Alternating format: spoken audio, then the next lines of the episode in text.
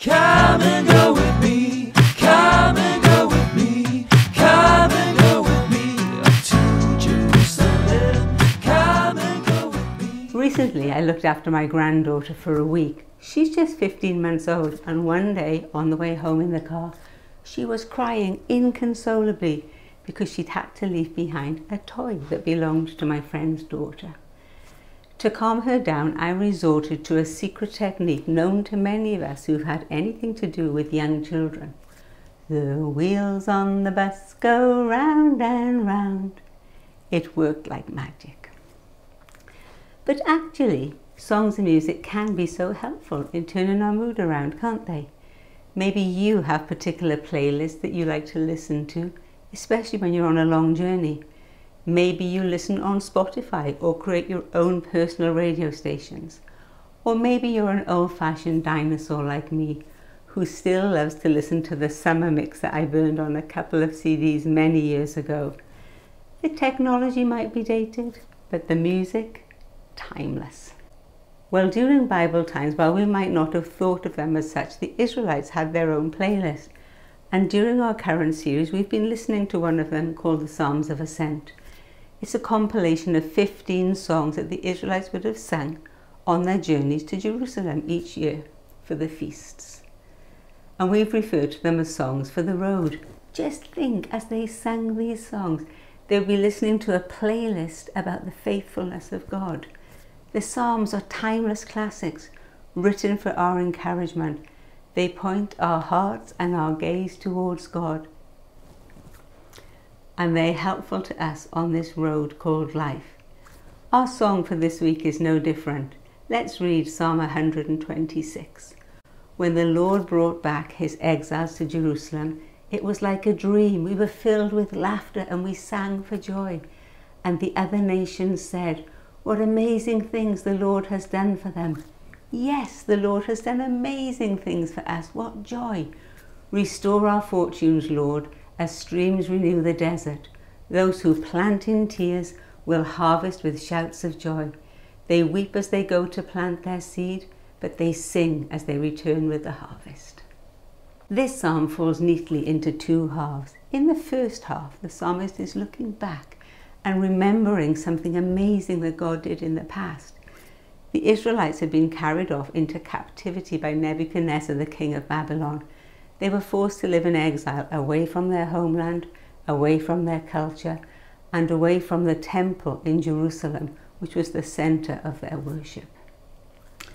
And then, during the reign of Cyrus, they were allowed to return. They couldn't believe it. They thought they were dreaming. They shouted with joy, and everybody was talking about the great things that God had done for them. And then in the second half, the psalmist is imploring God to do something marvelous again. It seems that their fortunes have turned and not for the good. The message puts it this way And now, God, do it again. Bring rains to our drought stricken lives, so those who planted their crops in despair will shout yes at the harvest. So those who went off with heavy hearts will come home laughing with armloads of blessing. Evidently, something in their circumstances had changed because the psalmist is now talking about being drought stricken, in despair, and having heavy hearts. And life is like that, isn't it? We have good times and challenging times, peaks and valleys. In his commentary on the Psalms, James Limburg makes the point that Psalm 126 comes from a people who are living between the times, between a good time remembered and another good time hoped for. And maybe that's you. You've experienced God's great deliverance in the past when you were first saved, or when God helped you through a desperate situation or a challenging season. But now that fruitfulness and blessing is a distant memory. Your circumstances have changed. You feel barren and dry. You're living between the times, waiting for things to turn around. And maybe you're weary on this journey of faith. Well, take heart Our circumstances may change, but our God is the same yesterday, today, and forever. He is faithful to us throughout the whole journey. And in Psalm 126, God has given us a song for this section of the road. It's full of hope and practical advice as we wait for God's help and deliverance to come. It encourages us to remember what God has done in the past, to request His help for the days to come. And it ends with a promise that as we sow in tears, we will reap with songs of joy. Remember, request, reap. When I feel like I'm living in between the times, I often remember a time in my life when God brought me out of what felt like exile. While I wasn't carried away to a different land, many of the things that made up my everyday life as I knew it were taken away. In fact, this particular sermon series reminds me of it again and again as we've seen this picture behind the slides. More on that later. My years of exile began towards the end of 2011 when our son David left home for college. Not a bad thing, but an adjustment for sure, and we missed him terribly. Then, early in 2012, I was betrayed by a close friend who made some spiteful accusations against me. And around the same time, our dear friend Rosa was diagnosed with lung cancer. I sat with her each time she underwent chemo and she was doing really well and it looked like she would be okay. Then in the middle of the night her husband rang me to say the hospital had called and she was fighting for her life. We rushed to her bedside and I held her hand and sung to her in case she could hear me. I prayed over her unconscious body and I was still holding her hand as she passed. The church and the hospital staff were shocked. Nobody expected this to happen. That was a tough start to the year, but that was just the beginning. Because in June we had plans to visit Gareth's family in Guernsey and my family in Wales to celebrate Rebecca's graduation and 18th birthday.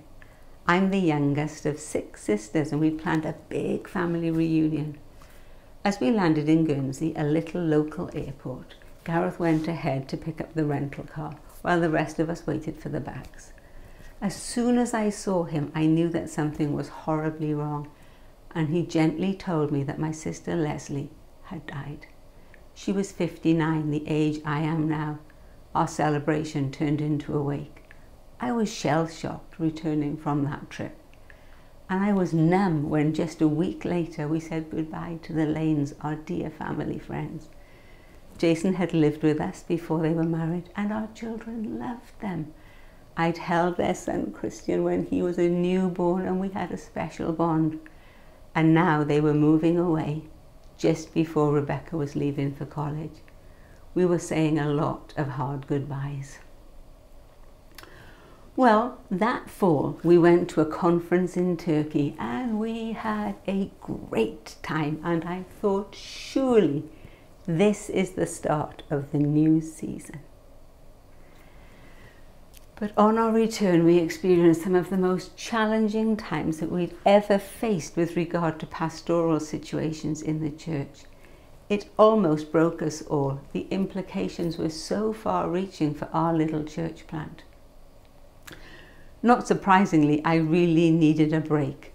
So I made plans to go back to visit my family in the December and maybe do a little Christmas shopping for some of our British treats to cheer us up. But just weeks before I was due to leave, my mother was diagnosed with breast cancer. When I landed at the airport, I went straight to the hospital and was there when she woke up from her surgery. I was so glad to wave bye to 2012. Surely 2013 would be better and then in the February, Gareth's mother fell and broke her hip. Whew, it was such a challenging and dark season, and we weren't through it as spring approached, and this spring was meant to be a special one, because years before, my friend Laura and I had made a promise to each other that the first spring that all of our kids were in college that we would go to Wales together. It happened to coincide with my upcoming 50th birthday. And I'll be honest, I really didn't feel like celebrating. But we went, and God showed up and spoke to me in amazing ways. Our plan on one of the days was to climb Pen y Fan, which is the highest mountain in South Wales and is part of a range of mountains called the Brecon Beacons. It literally means top of this place. And that is the day that I think about every time I see this slide of people starting to climb. I'd never actually climbed Pen y Fan before, and at the time my niece volunteered for mountain rescue, so I asked for some advice. She told us to be prepared with clothing and supplies and to watch out for the weather, which could quickly turn. She told us stories of people who needed rescuing just because they weren't prepared, and she made it clear that she didn't want me to be one of those chumps. We set off with her warnings ringing in our ears. Well, I had a nasty cough, and as we climbed, I was struggling to keep going because I just couldn't quite catch my breath. I was relieved when we approached what looked like it might be the summit, but my heart sank as I realized it was just another plateau. There was still a distance to go, and the mist was rolling in. I wondered whether to keep going. I didn't know if I could make it.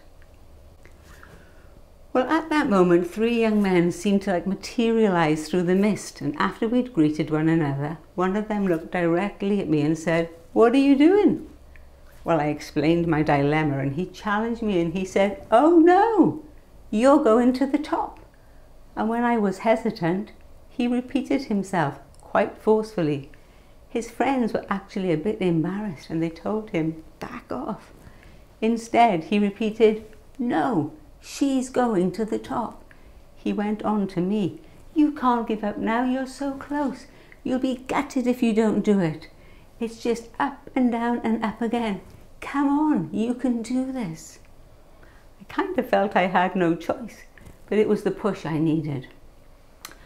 And as we continued to climb, they followed us all the way, making sure we were okay. And when we reached the top, they were gone. To this day, I often wonder were they angels? The view at the top was spectacular. Here we are at the summit. I keep this photo where I can see it to remind me of that day, and at the time I wrote this in my journal. Talk about a bird's eye view and seeing things from another perspective. When you're in the valley, the mountains are huge. But when you're on top of the mountain, the valleys look so much smaller. I heard you, Lord, whispering to me, keep climbing, you're almost there, and the views are spectacular. I've got your back, and I've given you climbing companions, and kind strangers have encouraged you to continue. I cannot put into words the hope and the faith that flooded my heart that day. It was a turning point for me. I knew that God had broken through the mist and was encouraging me to persevere. And I knew that with God's help, I could conquer the mountains of despair and discouragement that I was facing. Keep climbing. You're almost there, and the views are spectacular. I wish I could tell you that right after that day, everything was fine and I was full of joy, but it took time for me to feel better after the trip, I would still wake up dreading the day ahead and I would cry out to God for help. And just like we were encouraged in today's psalm, I would look back and remember when God had helped me in the past. Like when we'd moved 3,000 miles away and left behind our family and friends, and He'd given us new people. And when He'd asked Gareth to leave his job, and we'd experienced amazing financial provision when it seemed impossible. It seemed that once again he was asking me to walk by faith and not by sight. Keep climbing. In other words, persevere. Well, what did persevering look like in that season? Well, verses 5 and 6 of this psalm offer good advice. Those who sow with tears will reap with songs of joy. Those who go out weeping, carrying seed to sow, will return with songs of joy, carrying sheaves with them. Life felt so dry, and every morning I was asking God to fill me with His Spirit and refresh me But I also knew that if I wanted to reap a harvest of joy, I had to play my part by keeping on sowing and planting the seed of the Word of God in my life.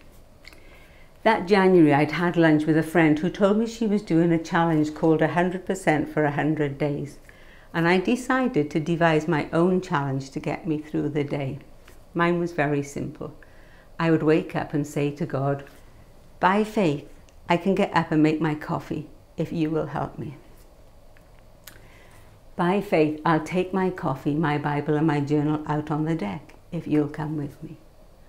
And then, by faith, I'll pray and read your word, and if you speak to me, by faith, I'll write in my journal. And at the end of each day, I would thank God that I had made it through another day. And the next day, I would hit repeat.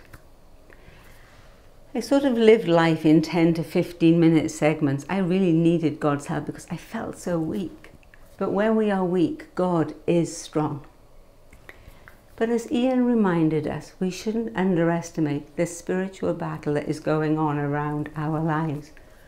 When we are in the midst of suffering and struggles, we're vulnerable. And the enemy of our souls loves to lie to us.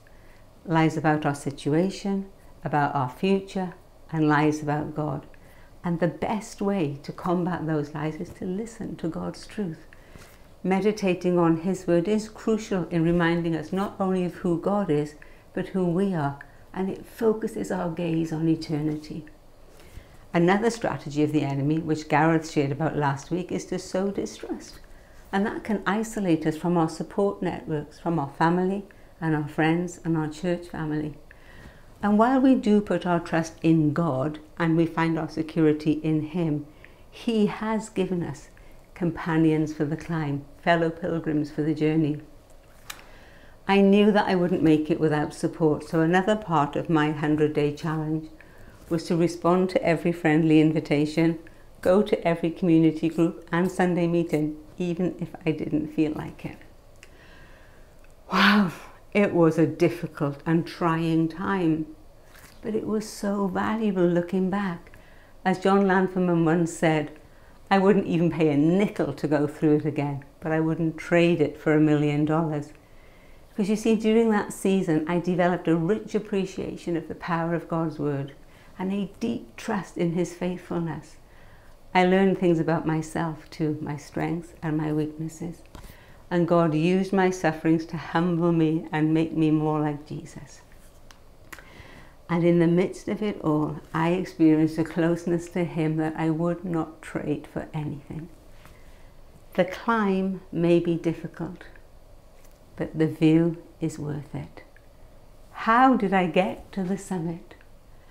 By the grace of God, step by step. I just trusted that if I put my foot forward, that He would give me the breath to keep going.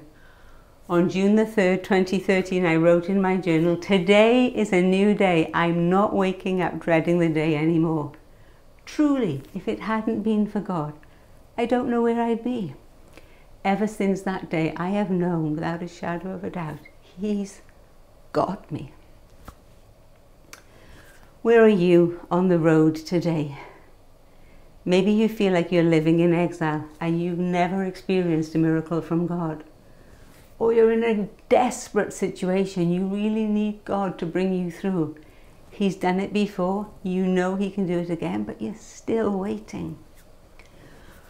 Or maybe, like me, life is okay, but you're living between the times. You've seen God do amazing things in the past. You've been through seasons of blessing, but you want God to do it again. Or maybe you're the one shouting songs of joy, head thrown back, laughing. Life is so good that you feel like you must be dreaming. Well, your story of deliverance can be a source of hope and encouragement for others. As we came back down the mountain, we were laughing and joking. We were giddy with excitement that we'd made it to the top. As we came down on the descent, we were the ones offering encouragement to others who were still climbing to the summit. We knew that if we could make it, so could they. Wherever we are on the road, Let's remember what God has done in the past. Let's request His help for the coming days.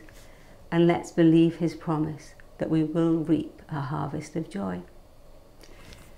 Now, I do realise that dealing with a difficult season is not as simple as singing the wheels on the bus. But God has given us powerful songs for the road to encourage us. And wherever we are on the road, we can tune in and listen. As we meditate on the Psalms, reading them, chanting them out loud, and following the advice that they offer, they will really benefit our mental and spiritual health. In his book Hardwiring Happiness, Rick Hanson makes this point. Whether you're doing it simply to feel good or to meet a challenge, being able to self activate useful states of mind, to get the song playing that you want on your inner radio station, is fundamental to psychological healing, everyday well being and effectiveness, personal growth, and spiritual practice. I want my inner radio station and every playlist that I listen to to be full of God's truth. I want to sing songs that tell of His great deeds and His faithfulness. I want to hear how He's helped you. And I want to tell you how He's helped me. I want everybody to know how great our God is. So let's remember what He's done. Consider starting a journal and write down your stories of God helping you or speaking to you. And tell your God stories to other people. And if you don't have any personal stories yet, borrow a few from the Bible or from a fellow pilgrim. That's why it's so great when we discuss God's Word together in community group. We've heard some great stories in our group recently because testimonies are so powerful, aren't they? So be eager to share your testimony whenever you can. Those stories point us to God, our deliverer. They remind us of His goodness, His faithfulness, and His power. And as we remember, we are filled with faith and hope to ask God to do it again. So pray for God's help for you. Pray for God's help for others. And while you're waiting for the harvest, keep sowing, keep reading, keep listening, keep singing, keep trusting, keep asking. God is faithful. He will not abandon you on your journey. In the May of that year, God did something that was amazing to me. He opened up a job opportunity for old friends to move to the USA, friends that we had history with. Debbie had looked after David as I gave birth to Rebecca. We'd vacationed together, started a new community group together, and Debbie and I had run a play group together. And a hallmark of our friendship was that we loved to laugh and have fun. They were friends who were like family. Well, the interview process began in May, and by the end of the summer, they were living in the same town, fully involved in our lives and in the life of the church. Somehow the exile was over. It seemed like a dream, too good to be true. We laughed, we sang, and we couldn't believe our good fortune. So now, God, do it again. Bring rains to our drought stricken lives, so that those who planted their crops in despair will shout yes at the harvest, so that those who went off with heavy hearts will come home laughing with armloads of blessing.